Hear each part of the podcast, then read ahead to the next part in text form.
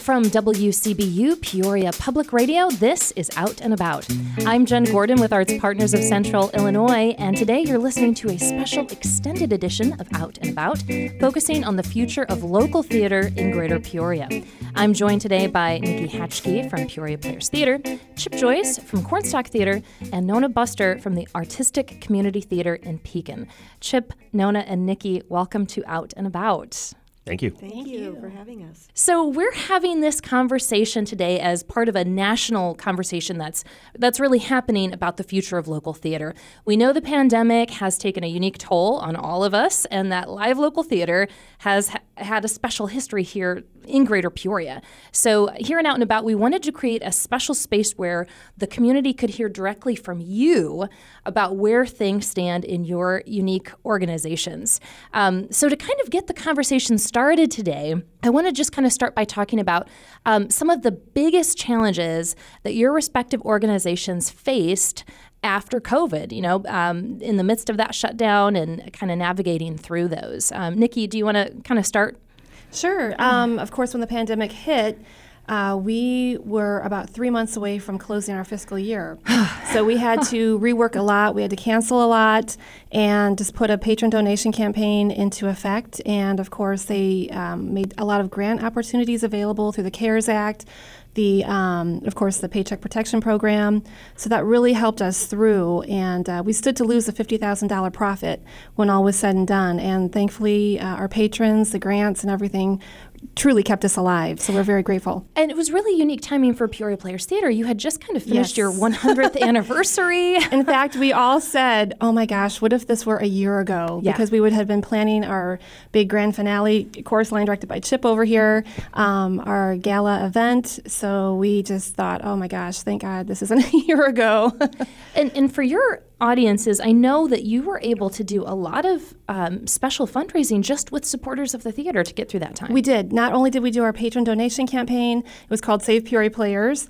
Um, we also did a lot of online streaming, and uh, in the spring of 2021, we were able to do an intimate production at the Broadway Lounge when we kind of had a soft opening um, in April of 21. So that all of that, you know, we really had to get creative. We did some, you know, online trivia nights, online bingo, that type of thing, and um, that's you know what we do. We had to get creative. Live theater, you know, there's no way around that pandemic. So, Right.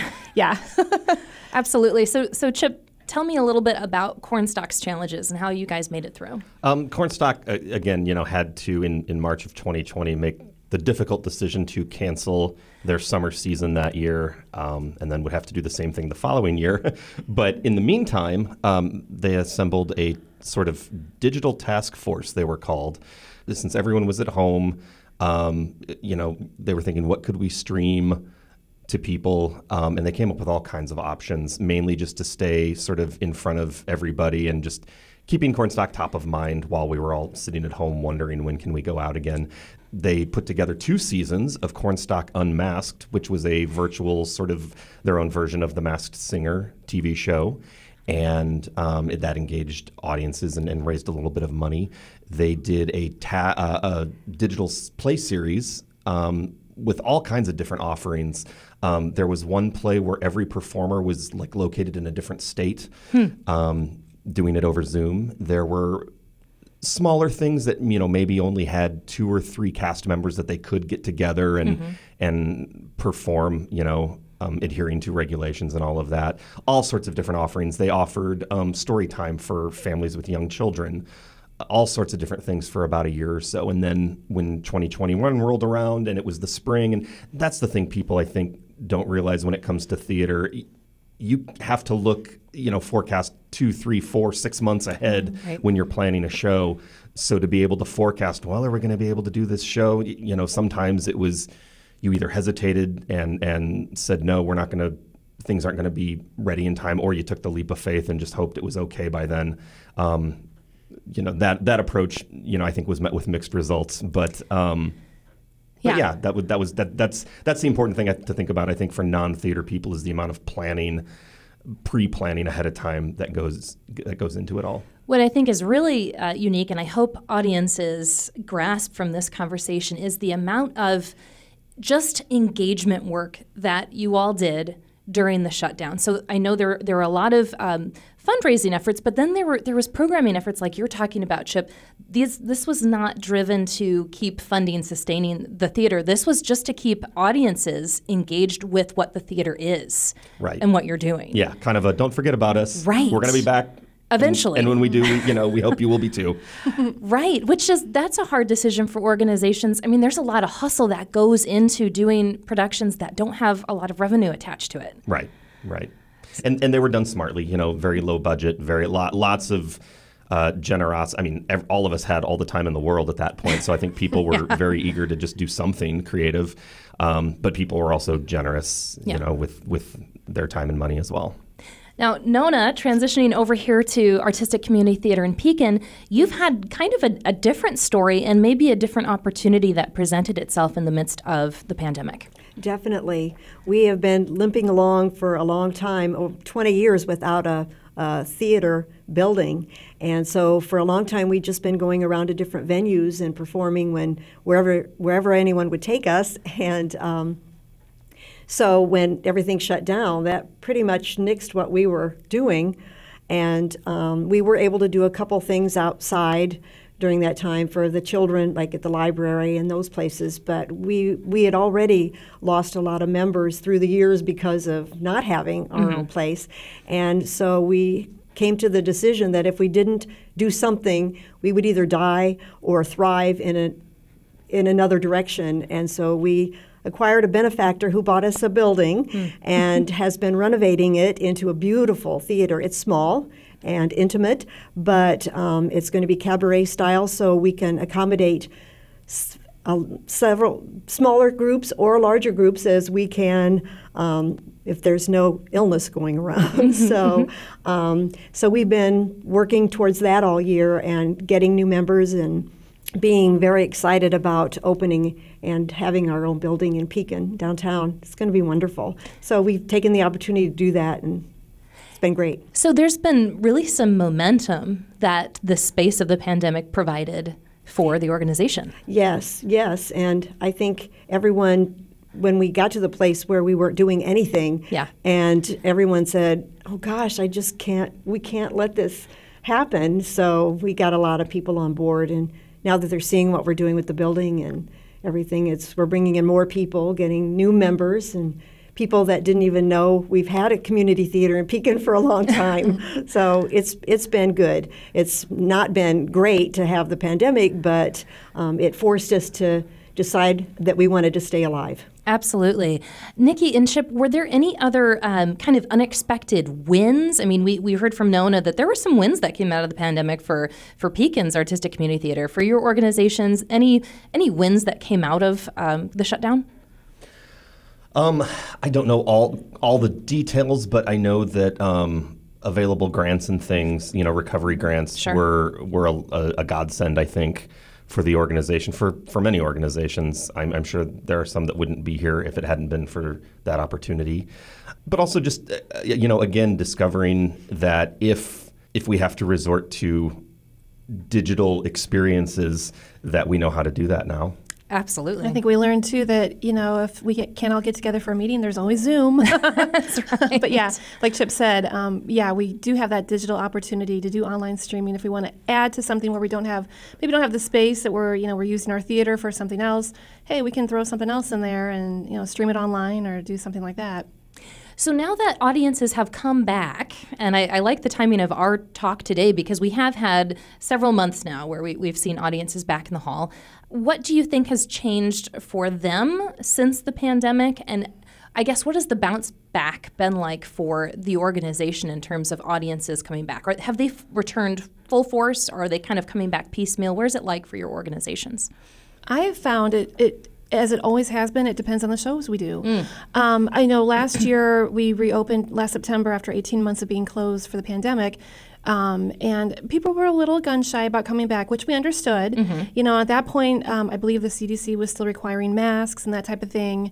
Um, they've gotten a little bit um, more relaxed about that now. And you know, over the course of last season, um, uh, through last this past spring, we did grow our audiences back. And we did SpongeBob that sold really well. Of course, Mamma Mia sold out at you know added a holdover. It was like old times. It just was very heartwarming to Yeah. have that again. I know Chip had the same success with Mary Poppins over at Corn Stock too. So I just I really think it's the shows that you do, and I think people are wanting to get back out there. Chip? Yeah, I, I think it, it was sort of a rev up. Um, and the audiences are, are very similar. You know, the big musicals sell well. Um, some of the smaller niche plays might, um, you know, have smaller audiences, but but obviously very faithful ones. You know, there's an audience for, for that as well. One thing I, I have noticed even before the pandemic is just I think the march of time. Um, I feel like some years audiences will will lose more patrons than than gain in certain cases. I know like the the season ticket model is not as popular as it once was, and Right. theaters really sort of count on that built-in revenue.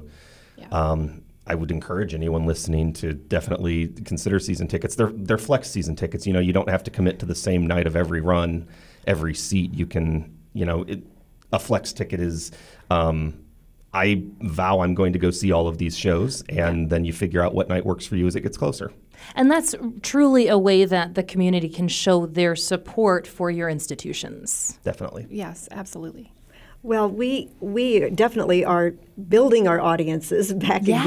again uh, with our shows this season. We have our season all set up and running, and we've had a lot of, of interest from the people of Pekin and, and other areas. And it seems to us that what they are looking for from us at this time are comedies. They want people want to laugh again. They want to have fun, and um, so that's kind of what we're striving for this first season, especially, um, just to get them in there and having a nice, fun time with their friends and family. So that's where we're headed this year.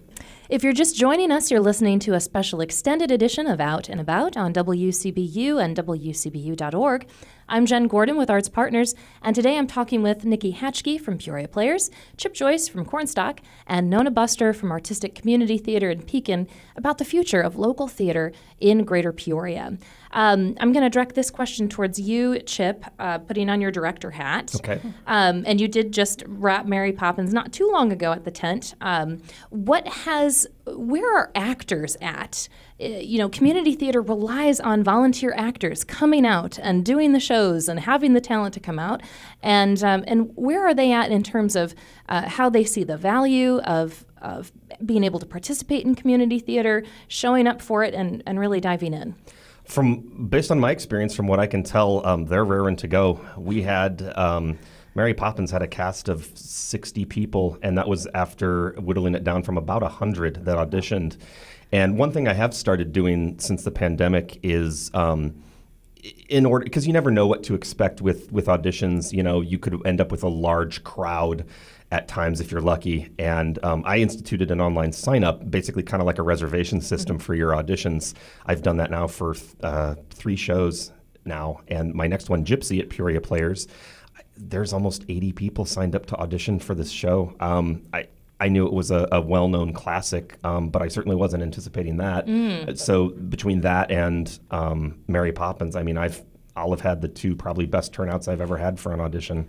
So there is a there is a need amongst local actors to have this opportunity. I think so, yeah. Clearly, Nona, I want to talk with you a little bit now. Um, now that you have this space uh, that that kind of people can rally around, are you seeing again more actors and more people sign up again to be members of ACT?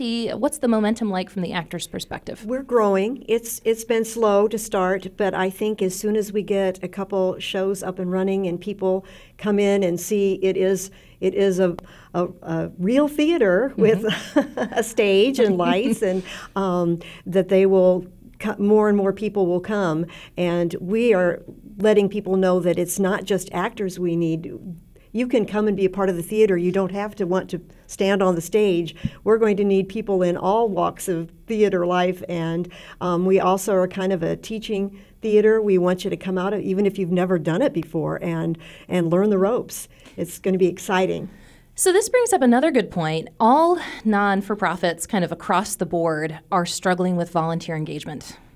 Have you noticed with your with your theaters? Um, clearly, it doesn't sound like from the actor participation that this is an issue, but in other um, facets of your operational um, structure, where you need more volunteers to show up and help with different other aspects of, of the theater, Nikki. Definitely, yeah. I mean, we, you know, if we have work days at the theater or um, anything, you know, selling raffle tickets, things like that, we've we've brought up our raffles again. Um, we can always use volunteers, and there's a place on our website to sign up for that. We actually do get a lot of people to sign up, and um, so that's definitely a need that we have every year, whether or not the pandemic has come or not. But yeah, I often preach to my companies of shows that I direct things like that, like work days, and we need people to sell raffle tickets and all these little odd jobs. Um, I said, you know, when you're not in a show, it's important that you show up and do those things because no, there is no owner, there is no proprietor. You're not a guest of anybody at this place. You know, when you become a member, you it's up to you to kind of keep it running. And so those little things. Um, you got to show up and do those, and you got to show up and, and support the shows that you're not in or not working on as well that could always be a little bit better. I think you know the actors that aren't in shows need to buy the tickets for the shows they're not in as well. That would also help with our attendance. Absolutely. And for for people who are not would not consider themselves stage ready or thespians, you can still be a member of these organizations and volunteer. Yes. Absolutely, yeah. Yes, yes. We Lo- encourage that. Yeah. Lots of parents who are builders and electricians and engineers get roped into building and lighting and there's honestly a, a job for anyone, you know, based on their skill set. and then we keep them for a long time to come. Right. Hopefully. Don't let them go. yes, absolutely. Um, as we look at like the overall financial recovery of your organizations, clearly you've all made it through. Congratulations. No one shut their doors. No one is closed down. The 501c3s still exist. Bravo. But but where are you at in your overall financial recovery for your institution? Is it still going to be a hustle for the next three to five years? Nikki? Oh, for sure.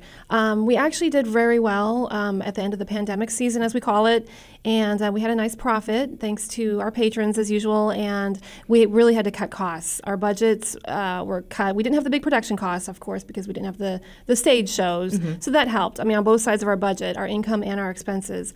Um, but yeah, I mean, it's something we're going to have to really, you know, self-sustain for a while yet. And um, we just try to pick the shows that people want to see that will sell tickets. Um, but we'll also offer our actors and technicians um, a good opportunity and, and challenges. Absolutely. And I, I think audiences should also note that, as you had uh, referenced earlier in the conversation, Nikki, those grant opportunities are gone now that originally kind of got organizations through the first year and a half, 18 months of the shutdown, all of those relief grant opportunities. Um, so, really, to me, it feels like this is the first season where organizations are truly on their own. Yes. Yeah. Yeah. Yeah. No, um, I don't think any not for profit in the history of the universe has ever said, ah, you know what, we got enough money, we're good. Right. um, so I, Corn Stock is in a great place, um, especially the, the tent season is really the big money maker. Um, you know, the biggest audiences, the biggest shows, all of that. But Corn Stock runs year round um, with their lab shows, and they have uh, several children children's shows that put, are put on in the winter months in their indoor space, which I'm still surprised people don't seem to know about. It's just up the road in Bradley Park from where the tent is. There is an indoor theater where they actually spend more time in the year performing than actually in the tent. yeah. Nona, anything else you'd like to add to that? Well, we are just really kind of starting out. Uh, building from the bottom again, and so we're going. We're looking at this as a an opportunity for our business to grow. And if we get three to five years to get it up there, wonderful. Every show we do will give us more to, to work with. So Wonderful. Before we go today, I want us to go around the table and take a few moments to just update our audiences first on uh, the number one thing you need from the community to keep going and the upcoming productions you've got on deck. Just please attend the shows. Um, we've got some great shows coming up. Holiday Inn is up next, opening November 11th. Then we've got Holiday Special, our, our collaboration with Papa's. Um, Gypsy, as Chip noted, in February. In the Heights in March. And we close the season with The Wedding Singer next May. Fantastic. Nona? Oh, well, we definitely need people to come and see our shows and buy tickets. Um, we are doing an outdoor downtown Pekin ghost walk the end of October, um, highlighting ghosts of historic events that happened in Pekin through the years. Um, in December, we're doing It's a Wonderful Life live radio show on our stage, the first indoor production on our stage. In early March, we're having a murder mystery, a gangster murder mystery. And in May, we're doing a comedy, A Bad Year for Tomatoes. And then in June, our children's theater will be up and running. We'll do uh, a learning camp with uh, production at the end of that. Um, two things I would encourage people to consider is continue attending the shows that you would, but also buy tickets for a show that maybe you wouldn't have gone to see before the pandemic. If you think, oh, I don't like musicals, buy a ticket for a musical, or oh, I just I don't want to go to a drama, buy a ticket for a drama. You might be pleasantly surprised by what you see, and I think if a lot of people started doing that, um, it would help greatly. I would also remind. Um, parents that tickets to the theater are generally cheaper than babysitters. Mm. And um, my parents knew that as a kid, and I got to go and experience a lot of theater. And I that's that's how we sustain things is is bringing up like another generation. so rather than leave your kids at home to attend theater, maybe take them with you to see. Again, it doesn't have to be a, a, a Disney you know cartoon it, it can be some of these these classic musicals or even some of these newer shows that are, are being produced as well. Corn Stock has coming up their their winter lab season opens this weekend with death of a salesman like the greatest american play of all time. And uh, four other shows will follow throughout the year. And then there will be a children's show in the spring. And then of course Corn Stock summer season next year. Five shows under the tent. Again they'll they'll be back that was Chip Joyce from Corn Stock Theater, Nikki Hashke from Peoria Players Theater, and Nona Buster from Artistic Community Theater in Pekin talking about the future of local theater in Greater Peoria. Nikki, Chip, and Nona, thank you so much for your time today. Thank you. Thank you. And this Saturday evening, while you are out and about, you can enjoy the Heartland Festival Orchestra's presentation of Invitation to the Dance, which showcases dancers from the Smuin Ballet Company in San Francisco performing to original music composed by House of Cards composer Jeff Beal. For information on this and all upcoming arts events, you can visit artspartners.net. Support for arts and culture programming on WCBU comes from PNC Financial Services. We're focusing on giving back as part of an ongoing commitment to the community PNC serves.